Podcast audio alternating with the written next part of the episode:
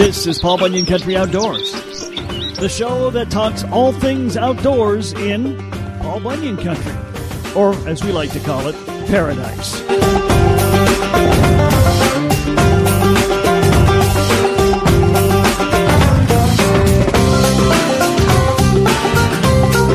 I'm Kev Jackson. Welcome to Paul Bunyan Country Outdoors. Later on in the show, Beef Sathre is going to talk about all things Lake of the Woods and Rainy River including the upcoming dinosaur fishing season. You'll have to stick around to find out what we're talking about. Up first, though, we're going to talk a little hunting. Turkey season's coming, and we've got John Williams, the regional wildlife manager out of the Northwest office in Bemidji. Hey, John, thanks for joining the show today. Uh, thanks for having me, Kevin. Well, there's always something going on in your world. Uh, the next one uh, that's a biggie, and really actually is becoming a biggie here in the Northwoods, and that's the upcoming turkey season.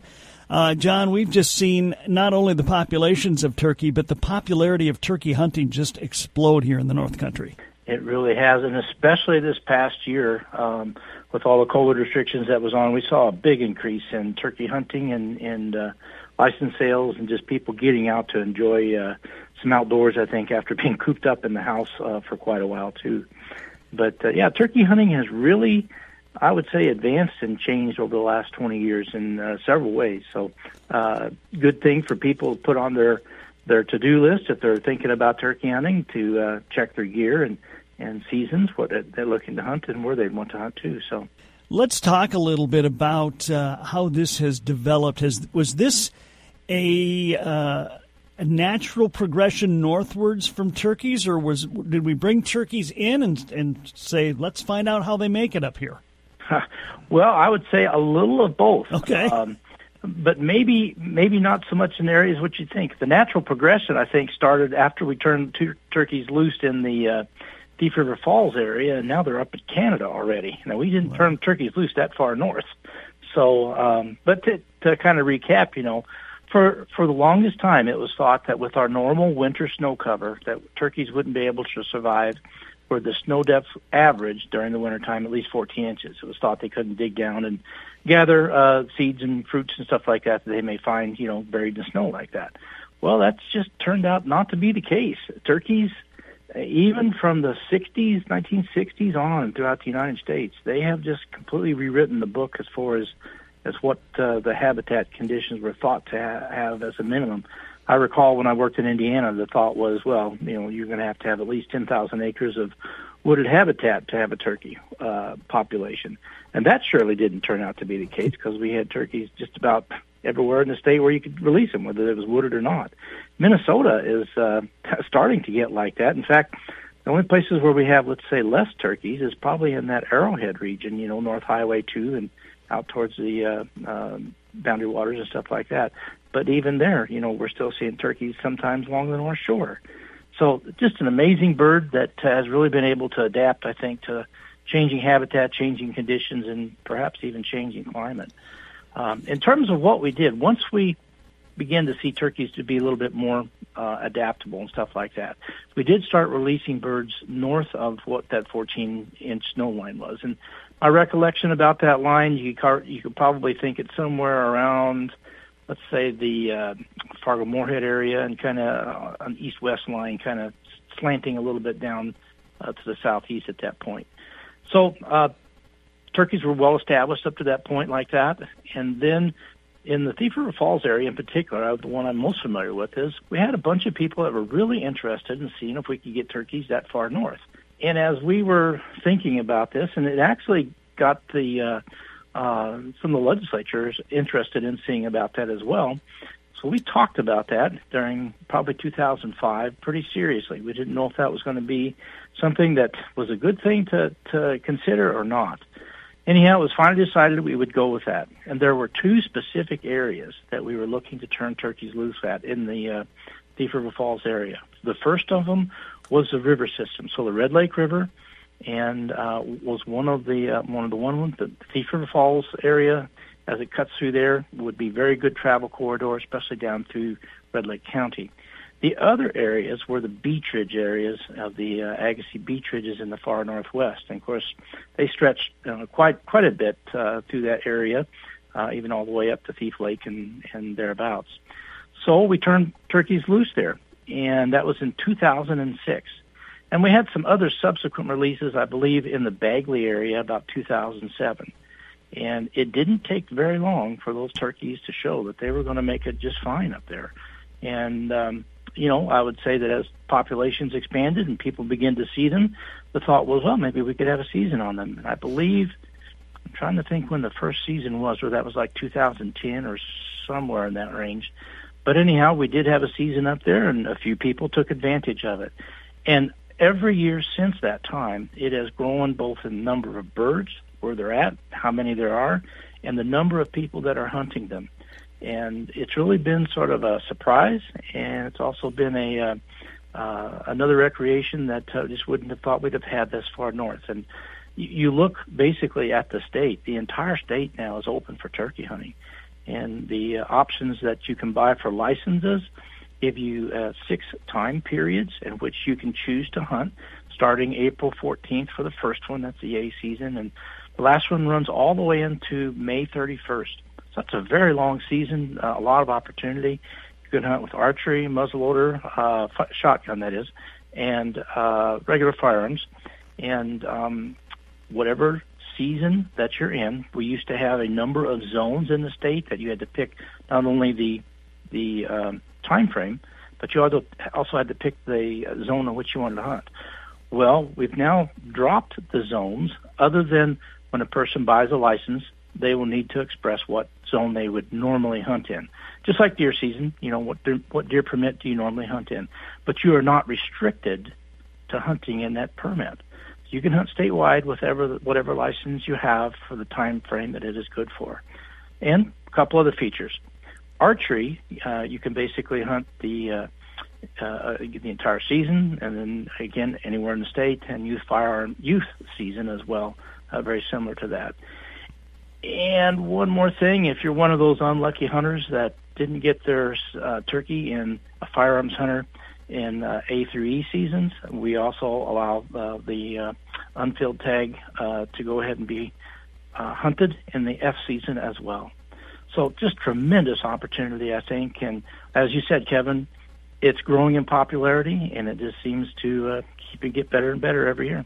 Well, you say it starts through the 14th, runs through the 31st, but if I get a license, what what's the uh, time frame? Do I have like two weeks, three weeks? I, what, what's the length of time I have to hunt?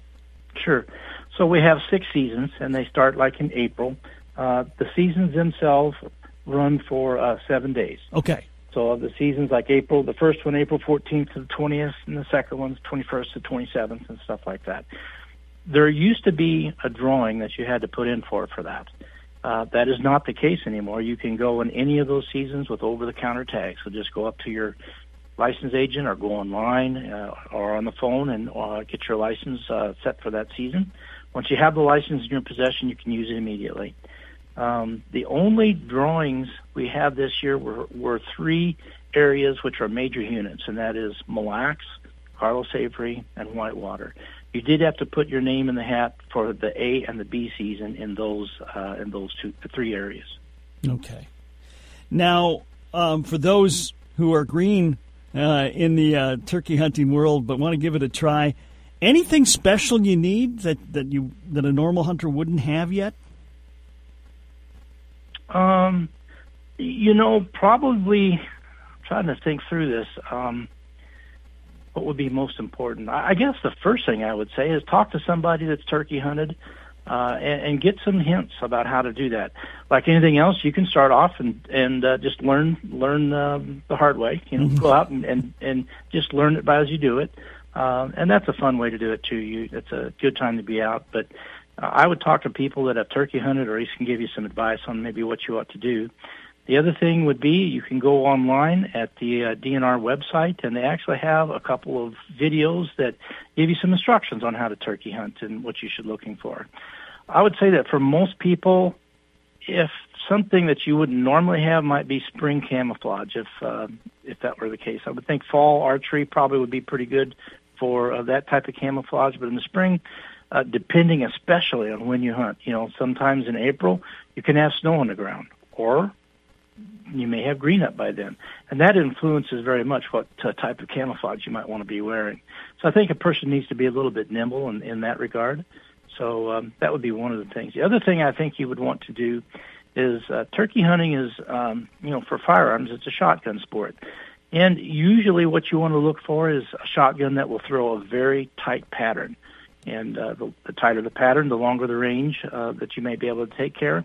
But if you get special chokes for your shotgun, a turkey choke or a long range choke or something like that, I think it would be very wise for the hunter to go out and pattern uh, using a, a turkey target, uh, which is just a, a printed uh, target with a, a turkey head, you know, uh, of that size, and go back various various distances, you know, whether you're 30 yards or 40 yards, whatever they might be, and look to see if your shotgun can perform like it should to be able to harvest a turkey like that. Some of the new turkey loads are very uh, interesting in, ter- in terms of their performance, to the degree that now even a 410 is a, a very good gun out to a, a pretty long range if you're using uh, a special type of shotgun shell that uh, is designed for that type. And the obvious advantage of a 410 is you can bring uh, youth on that, and uh, many people are taking advantage of that. So those are the things I would think, Kevin. Just if you're if you're starting off green, talk to somebody, get your camouflage right, test your gun with a pattern and everything else.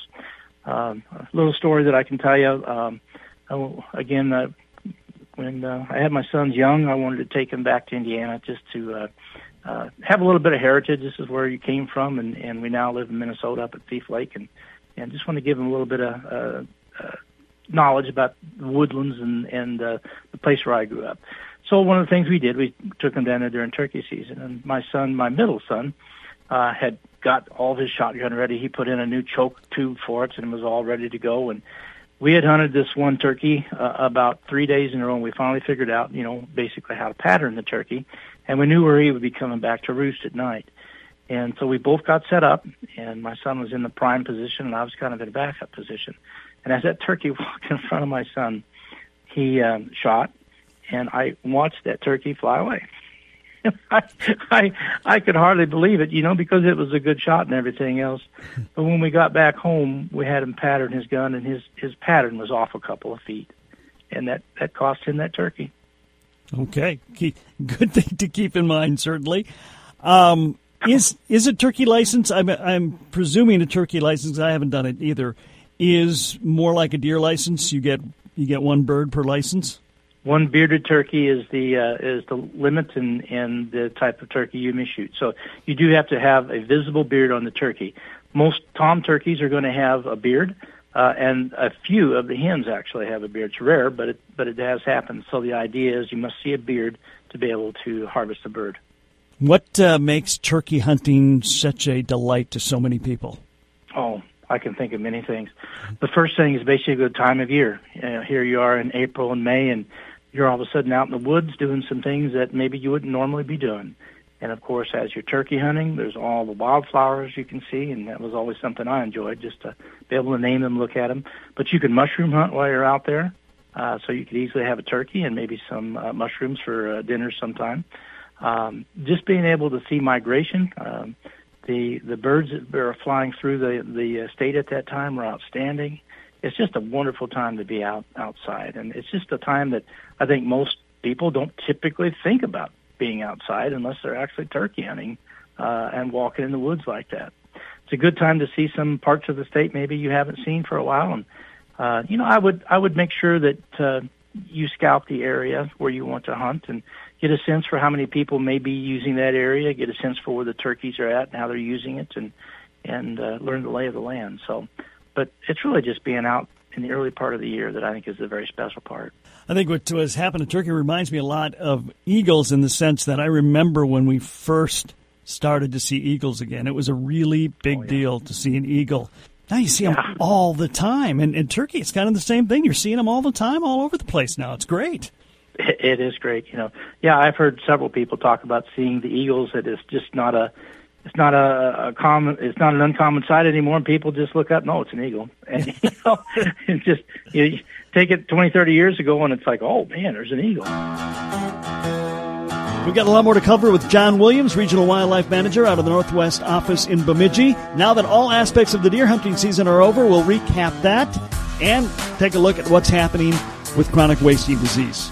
But up next, we're headed north to Lake of the Woods and check in with Beef Sathre. This is Paul Bunyan Country Outdoors.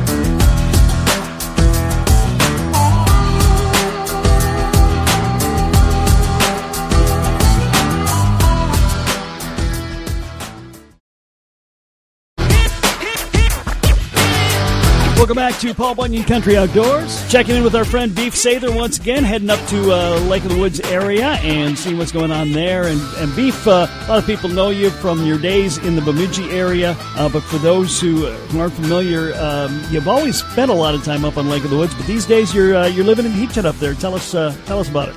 Yeah, I went from one B town to another B town, Bemidji to Baudette. So Yes. it's been, uh, it's been a good move. Uh, up here, it's uh, I thought I was in God's country down in Bemidji, but now you move up to this place up here, and this is even this is even more of God's country, and uh, it's a it's a great experience. And uh, down there, we had a lot of selection of different lakes to go to and stuff like that. Where up here, it's uh, you got to either like the lake or you got to like the river, and that's about it. So you only have a couple options up here, but a million acre pond is quite a big lake, so.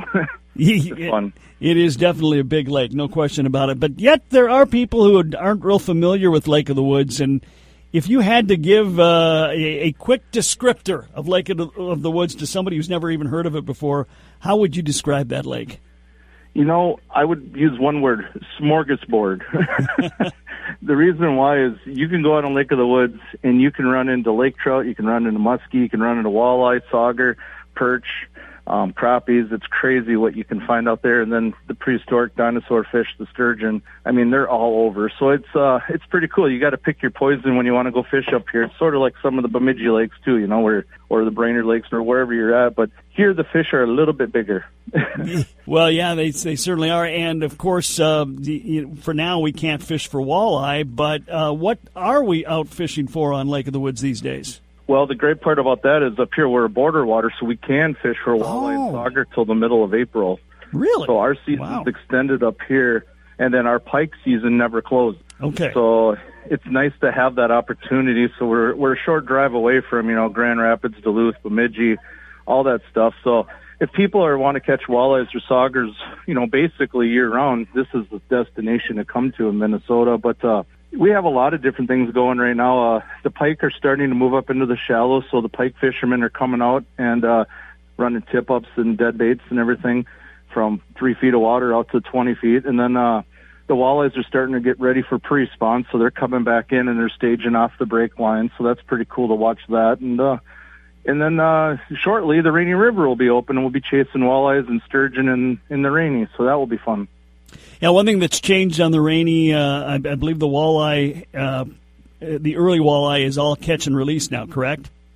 Correct. Yep, it's all catch and release, and that's a good thing because a lot of them, a lot of the fish that we were allowed to keep were the spawning males, and then before that, you're allowed like I believe one female or something. But it's great to see all the catch and release on the walleyes in the rainy because it's a it's a great fisheries, and we don't want to do any hurt to it during the prime spawn time. Right, and of course, uh, let's talk about uh, uh, sturgeon. That has become so popular up in the Lake of Woods area, and at times uh, it is more popular than any other fish. Oh, it's it's one of my favorite. That's one of the reasons why I moved up here is to chase the sturgeon, and uh, um, I'm itching as soon as the SWAT. I mean, I'm gonna be going out tonight checking in the river, see where it's open and stuff. But uh, as soon as I can get my boat in, I'm going sturgeon fishing and uh, to hook into one of them prehistoric fish and just see the fight and all the different sizes that we have here. And, the, and even when you get a tagged one, it's really cool. You can see how many times it's been caught and stuff like that. So it's a it's a neat experience, and uh, it's uh, definitely should be on everyone's bucket list. Yeah, and it's something you can do uh, while you're waiting for the walleye season to reopen. Yep, exactly. So when that walleye season shuts down in the middle of April there and stuff, and you have a couple of weeks before fishing opener, it uh, it turns into a, uh, a destination of uh, a lot of anglers in northern Minnesota and Minnesota. It's a crazy to see how many boats come out, and it's one of the easiest ways to fish. You just throw out some night crawlers and a minnow and uh, anchor your boat and have a few pops and uh, just hang out, and it's kind of a neat way to fish for them. So, talk a little bit about the season. When is the uh, the actual uh, season for sturgeon? there's a couple different seasons on the sturgeon. I haven't checked the dates yet because sometimes they they fluctuate. Um, the the the first season comes in right here in this. There's a season in the spring where you're allowed to keep it, and there's usually like a four to five inch window that you're only allowed to put them in the boats. A lot of people just do catch and release, but if they do keep them, they love it for. It's one of the best smoked fish, is what I've been told. But uh, I've never put one in. Uh, never cleaned one or never had to put one in my smoker or anything yet. But uh, and then there's the second season in July-ish, I believe, in the fall. Going into the fall, there's one, and then um, but year round you could almost catch them year round. But there is a there's a couple periods that they do shut it down, and um, it's it, you can't target them. Okay, but yeah, it is a it's a fun season. It's very very popular. Like I said, uh, for some some parts of the year, it's it's the most popular thing going out there. Um, we talk about, you know, a lot of people are just huge into muskie fishing. Um, sturgeon are bigger than muskies, though. It's it's yeah. I mean, I, I, I've caught a couple of fish over 68 inches. So yeah, I mean, it, in I've seen 71s and 72 inches caught. And then I live where I live up here in Baudette. I have a spot where I can, in late May here, you can watch them go spawn in the rivers, and you can actually get right next to them, a couple feet away, and see the true nature of these fish and how big they are. And I mean, it's just incredible the, the amount of power and, and how strong they are. So it's a it's an awesome experience to see and, and how old they are. I mean, you're talking fish that are over, you know, 80, 90 to 100 years old. right. They live a long time, and uh, biologically, they are one of the oldest creatures uh, that are still alive on this planet. Yeah, they, we call them dinos up here, and it's pretty. There's a good reason why. You know, these fish are older than I am, and uh, it's uh it, it's an amazing experience and what the cool part about it is too is you could fish them from Baudette all the way to International Falls and then there's even people that will go out in the lake just outside of Lighthouse Gap or even Morse Morse Gap and they can set up for sturgeon right there too so these fish are not just in the river so we've even had reports all the way up north of Garden Island and around the Garden Island area of people catching sturgeon up there by accident while they're walleye fishing so if somebody ventures up this way, and you know, and I highly recommend everyone would this spring, especially because we're going to have an early ice out. It's uh, it'd be an awesome experience for them to target one of these fish one day and put and just once they do, it's like musky fishing. Once you catch one, you're going to keep coming back. so people who uh, have heard about this and are curious, but but really haven't uh, done it before, I mean, what kind of equipment do you need to be able to uh, survive a sturgeon fishing expedition? Well, it, it depends on the current, and so the heavier the current, the heavier the sinker is what we tell people. So I'll go all the way to a four or five ounce sinker if the current's really really trucking along. If it's not too fast, you can go down to a two ounce sinker. So what we do, starting with the rod and the reel, we use basically a musky or a heavy action or heavy action rod with a bait caster reel because there is fish that will try to spool your reel. And um, you throw that out and just toss it out, and then behind the uh, sinker, you run about a one foot fluorocarbon or braided line with a big circle hook. And on that circle hook, it, it gets pretty expensive sometimes because you put three to four big old night crawlers on there, and uh, you just let that sway on the bottom of the river there, and you just start targeting it like you're kind of carp fishing or catfishing type attitude. And uh, you throw a few minnows on the hook once in a while if you want to add some more flavor and uh, you just throw it down river and you put your rods in rod holders. And if anyone's ever seen the uh, TV series Wicked Tuna, sometimes it turns into that because when you got your rods in the rod holders and you leave the the back reel open there and the clicker, sometimes the fish will come in and just take it and your rod goes. Zoom, zoom. It's pretty cool to hear. So it's a lot of fun, but it's a real simple way to get set up. But I know a lot of the local bait shops and and and tackle stores have just a simple twenty dollar to forty dollar rod reel setup sometimes for sturgeon it's uh it's you definitely need it. You know, and the heavier action, the better. Okay, very good. Um, and it is it is so much fun. I I mean, I haven't done it. I've been told by everybody I know that's done it. It is a blast. So it, it's definitely something people. If you're into angling, it's something you need to try at least once. Absolutely, and and it's it's it's so much fun. And and and if it's a cold day, you know, if you have a a boat with a bimini top or a pontoon, you don't need to be out in a you don't need to be in a boat that's a hundred thousand dollars or these eighty thousand dollar boats. You're not going too far. You just come out in the river. You can launch out of the many different accesses from Pelland all the way down to Timbermill Park, and uh, you don't have to go too far. You look for some a deep hole or a hole in the river. You get on the upriver side, drop your anchor, toss it out. and then just hang out. And uh, I've seen guys out there in 14 foot, 12 foot boats with you know little motors on the back, and they can still catch big fish. So that's what's cool about it. All right. Meanwhile, if we're going to come up there this weekend, uh, where should we go, and uh, what should we be doing? Well, this weekend, you know, with this warm weather coming in, stuff, a lot of the resorts, and along with myself, we've been out checking ice and everything, and we're going to lose all our snow probably by the weekend, so that should be good. The lake has between 24 and about 31 inches of ice. The resorts are doing a great job checking things out. We haven't seen anything too too touchy yet. It looks like it's still pretty good with uh, ice conditions, so we should get through the weekend just fine. As the warm temps keep going, I see Saturday through Sunday night it might not hit go below freezing, so we just got to keep watching our accesses and points. But uh, we should have ice for at least a couple more weeks still that we're doing fishing. So if people are wanting to head up, um, depends on what they're going. If they're going after walleyes and sauger, look for anywhere between about 16 feet and 24 feet of water right now. Um, jigs, minnows, dead sticks, uh, slip bobber type techniques, um, sometimes plain hooks. Last weekend, the fish were targeting smaller things, so almost like you're going crappie or perch fishing was actually catching more walleyes. So that was good and the pike are starting to roam the shallows and getting into that mud and stuff. So if you're going to come up and try to do some tip up fishing, don't be afraid to get in that two, three, four feet of water. Um, we're fishing water right now where there's only about eight inches of open water under the ice before it hits the bottom of the lake. So the fish are definitely putting the feed bag on for northerns. Okay, very, very cool. It's such a great lake, and there's so many cool things up there. Uh, and we, you know, we can only touch a, a piece of it as Minnesotans. You know. I mean, yeah, there's so much of it to the east that we can't get to. yeah, it's it's crazy. I mean, I, my dock and where I live, I have about 30 yards, and then I would be in Canada, so I'm limited to what I can do off of my shoreline, even. But uh, once they open it, I mean, if if now someone's never been up to Lake of the Woods, and when Canada's open, I highly recommend it. I mean, there's they say there's over 10,000 islands in Lake of the Woods, and you can go all the way to Sioux Lookout to Kenora and farther north, and you can go visit our good friend Gussie, who just won the Bassmaster tournament there. And yep. I mean, it's all connected. So it's absolutely a gorgeous area, and and there's it, it, it's amazing. And that's when I say like God's country. That's what I'm talking about. Is you you can get away and not see another boat. just have GPS with you so you know how to get back. Um, I, I know you're doing a lot of promotional stuff. You still doing some guiding? Yep, I'm. Uh, I'm actually in that. Uh, when I left Bemidji, you know, it was great. I was guiding 15, 17 years down there and doing a lot of promotional stuff. And up here, I'm waiting to get the captain's license all doing going so I can be a summer guide.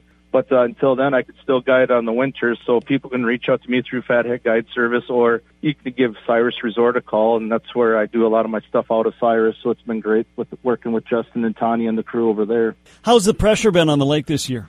Oh, you know, it's a little less than last year because a lot of people in Minnesota had fishable ice this year. Where, um, but it's it's taken it's been a lot of people. It's been we've seen a lot of people come and go, and uh, we're hoping that uh, the fisheries maintains. And it sounds like it has. The DNR has been working real closely with everybody, and uh, it sounds like the lake's hand, doing really. It's really healthy. So, with the pressure it received, let's hope it keeps going in a good direction. Yeah, I think the last time we talked, I mentioned that uh, it just gets an unreal amount of pressure, but uh, just doesn't seem to be dented or, or bothered by it at all. Yeah, it, it's nuts. I mean, we measure a good day of fishing by how many you catch, and you know, and we say a good day is anything over 30 to 50 fish. And it, it doesn't, they're maybe not all keepers, but you catch that many, and that's what's pretty cool about it. And, you know, when you get a 100 fish day, that's pretty cool. Oh, absolutely. Well, Beef, one more time, if people want to get a hold of you and get something set up, how do they do that? they can look me up on the web or on my social media at Fathead Guide Service. And if not, they can even give uh, Cyrus Resort up here a call, and we can um, hook them up and uh, even get updates for what's going on. So we do a lot of posting on both of those. So we'll give river updates as it gets open here too. All right, good friend of Paul Bunyan Country. That's Beef Sathre talking Lake of the Woods fishing. Beef, as always, thanks for checking in and uh, have a great day. Yeah, and thanks, Kevin. I miss everyone back down there in Bemidji. It's been uh, it's been a while.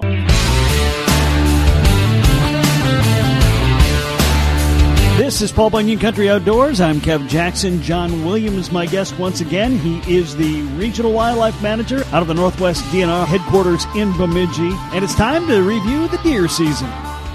John, how was the overall deer season as far as uh, harvest and as far as the numbers that are out there? Well, harvest was up almost 7% from last year. Last year's harvest was like 183,000. This year finally tallied out at about 195,000. So it's actually uh, pretty good. It was uh, getting pretty close to what our target goal for harvest is for the year, which is 200,000 was what we had put in our deer plan. We had a little bit better opener than what we had last year or last season. That is, if you might recall, it was doggone cold that uh, hmm. first couple few days of deer season in 2019. 2020 wasn't so bad, but the wind blew an awful lot, and uh, I do think that that maybe had an impingement on some of the harvest we had there. We might have gotten a little better than that. But overall, I think we had a, a pretty good season. We're still kind of gathering some statistics about it, but uh, it, it looks like it went off pretty well.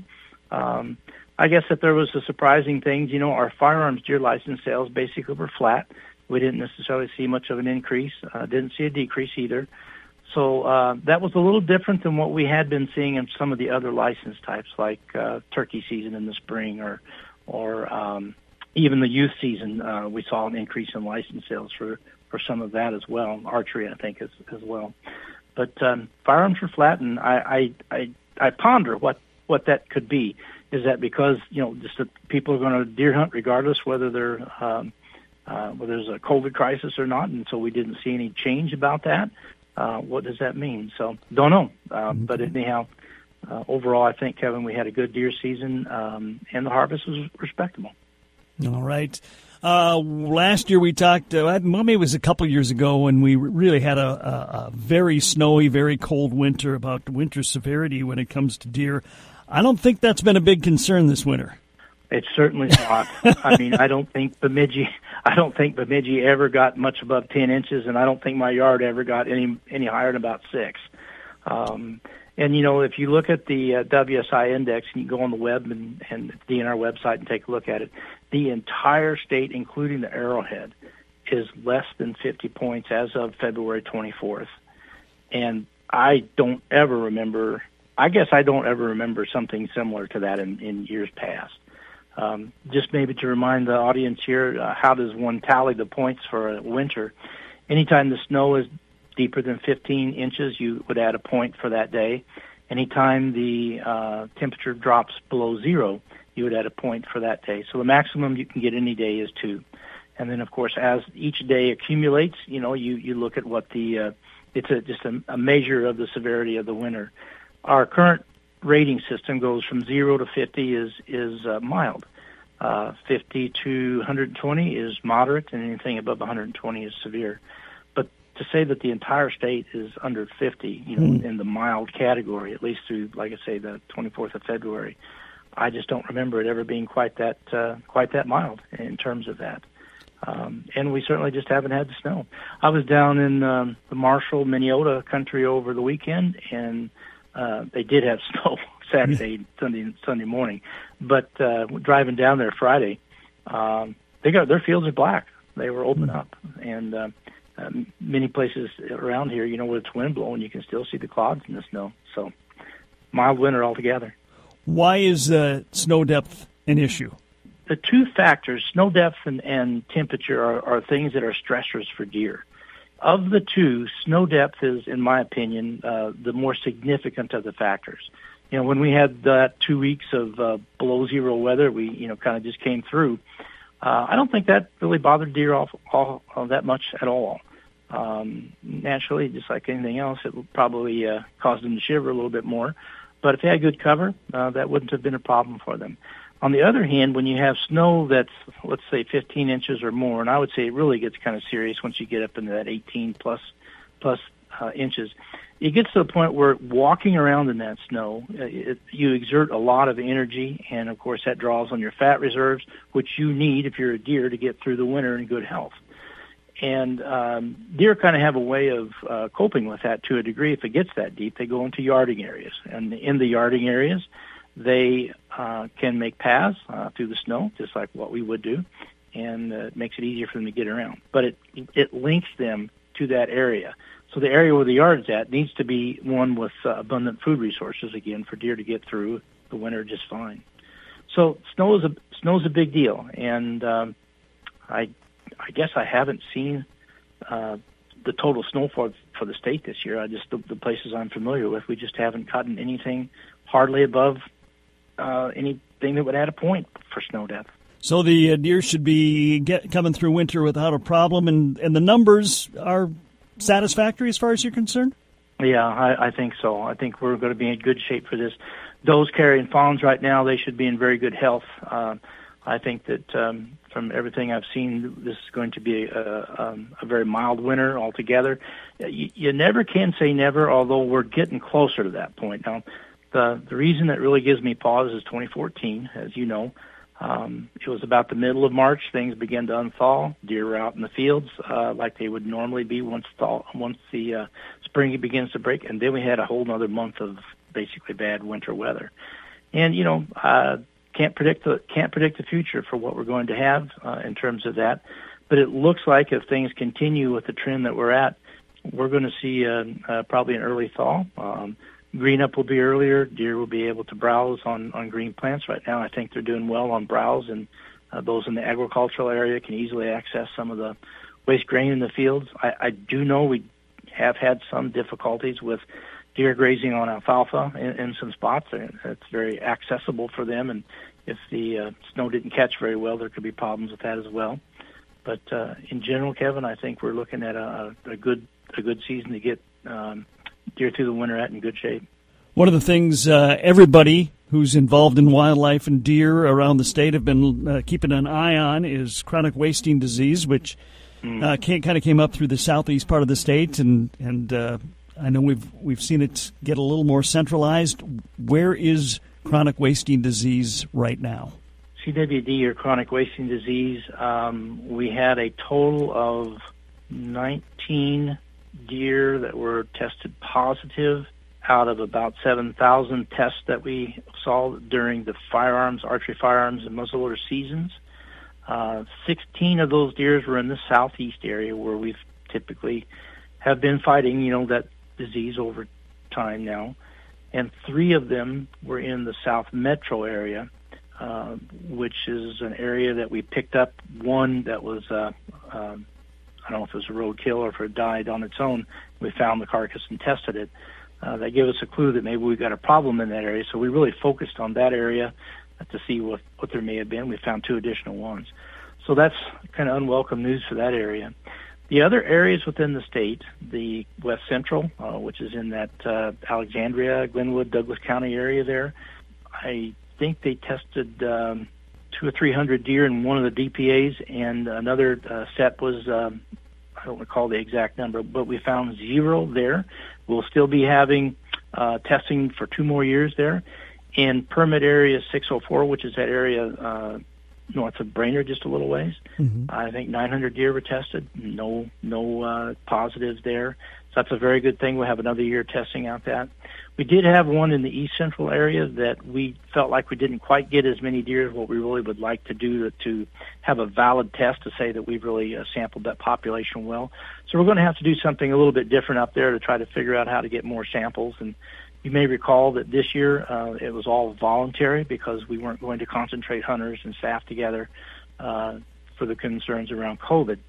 So um, we're working on those things, but um, chronic wasting disease altogether. I think we had, in addition to the 19 deer I mentioned, there were four additional deer that we call opportunistically sampled. So if we find a, um, a roadkill deer within one of the surveillance areas, or somebody calls and say, "Hey, I've got a deer acting kind of odd out here," uh, we do go collect it and test it. There were four additional deer taken taken that way. So altogether, um, I think we were looking at 23 deer we found so far uh, since the fall firearm season. Would we consider that a good news scenario or not? I mean, obviously, zero is the best news. I was going to say that's that's the good news. Uh, the problem with chronic wasting disease is it's never it's never been shown to be eradicated once it once it's in uh, in an area. Mm-hmm. And you know, as bad as you hate to say it, um, I I don't know if we have a, a hope of actually eradicating the disease here our plan right now is to hit it as hard as we can so it first does not spread, and second, we minimize the ability for the disease to, uh, to, to be spread deer to deer. and so um, you know that's some of the efforts that we're trying to do. You know, with the surveillance and and and uh, then the actual testing. Good news, you know, um, 23 deer. I uh, it doesn't feel real good to me. Mm-hmm. Um, the, the, I guess the thing that really concerns me right now is we still uh, are finding cervid farms that um, do have positive deer. I think we had another one just um, within the last couple of weeks that showed that it had an additional nine positives that showed up in it. With the South Metro now showing that uh, there's deer, these are wild deer now that, that we're testing, of course. Um, with that being there, I think we must have some indication that we have additional needs of just watching that and seeing if it's more prevalent uh, in, in future years. We still have the areas like the West Central and the East Central, and and the uh, let's say the Brainerd or the 604 area that we are surveilling just because there was a positive uh, CW uh, positive farm in that area, and we want to make sure it didn't jump into the wild population. So I'm hoping those things remain zero forever. Um, the places where we have seen it, it appears that it's still there, and that's I guess not too surprised. But I think mm-hmm. when you look at the number of deer we've tested, seven thousand something, and to have 23 deer uh, show up, um, we're doing okay. I think that's the best I can say right now. Um, I just would hate to see it just get to a point where it, it gets out of control. Is there anything I or any of us can do? Well, you know, follow the rules. Um, in the areas where we have it, we have feeding bans, so we're not concentrating deer. Um, if you're hunting in one of those areas where we're testing deer, have your deer come in and get it tested. Um, you know, if it's in one of the areas where we're actually trying to work with you, it's a free test, and you know, it's uh, it's one of those things that if uh, I was hunting in an area like that, I I would want to make sure that the deer I shot and would would ultimately uh, have dinner over uh, was certified that it didn't have the disease. That's just reasonable. But I would say if you can help us with uh, uh, alerting us if there's a sick deer around, if uh, you're hunting in an area where we know it's been being there, or we're testing for it, please bring your deer in. Um, I don't know what we're going to look at for uh, next year, uh, next season. You know, if we're still going to be under COVID restrictions, uh, uh, whether we're going to have a voluntary or whether it be mandatory to bring a deer in, I don't know yet. But um, uh, we are working on ways that kind of minimize uh, staff time and uh, enable the hunter to have a fairly easy way to submit a sample. So just pay attention to the to the rules, I guess, and I would say occasionally uh, go to the DNR website, check it out for what what's happening in that uh, those areas.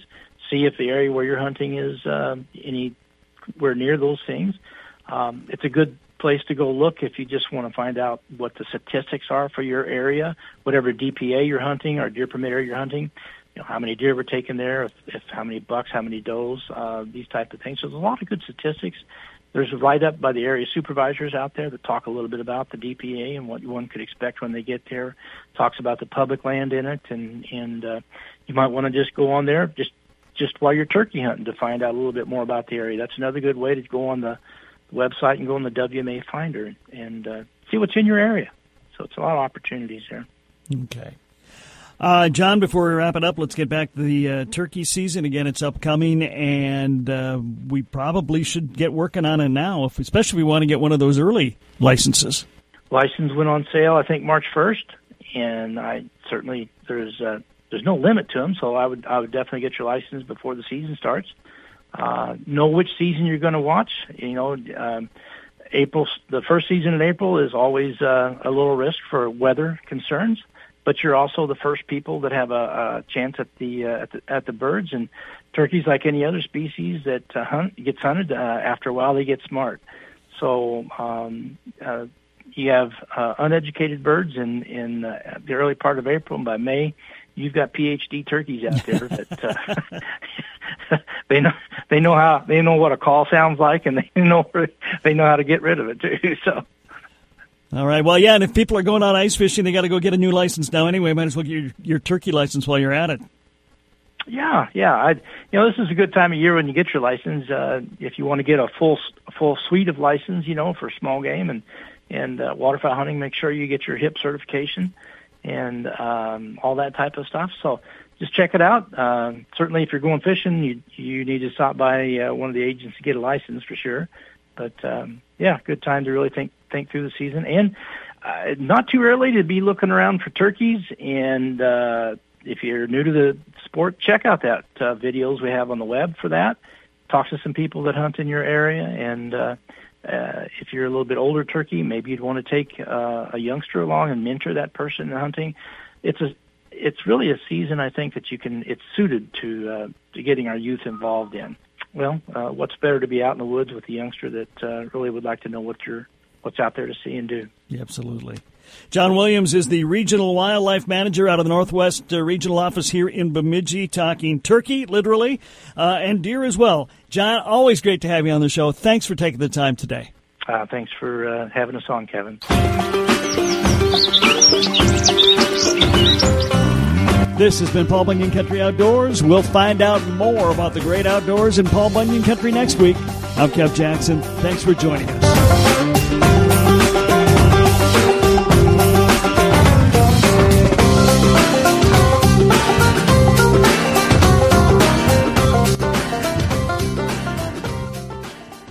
The South Dakota Stories, Volume 3. It was my first time traveling alone. Packed my car with hiking boots, a camera, and my dog Randy. I don't know what I was searching for. Maybe it was something new, with adventure. Maybe it was the idea of vacation I would never expect, filled with wildlife, national parks, rivers. Whatever it was I set out to find, it was all there and more. Because there's so much South Dakota, so little time.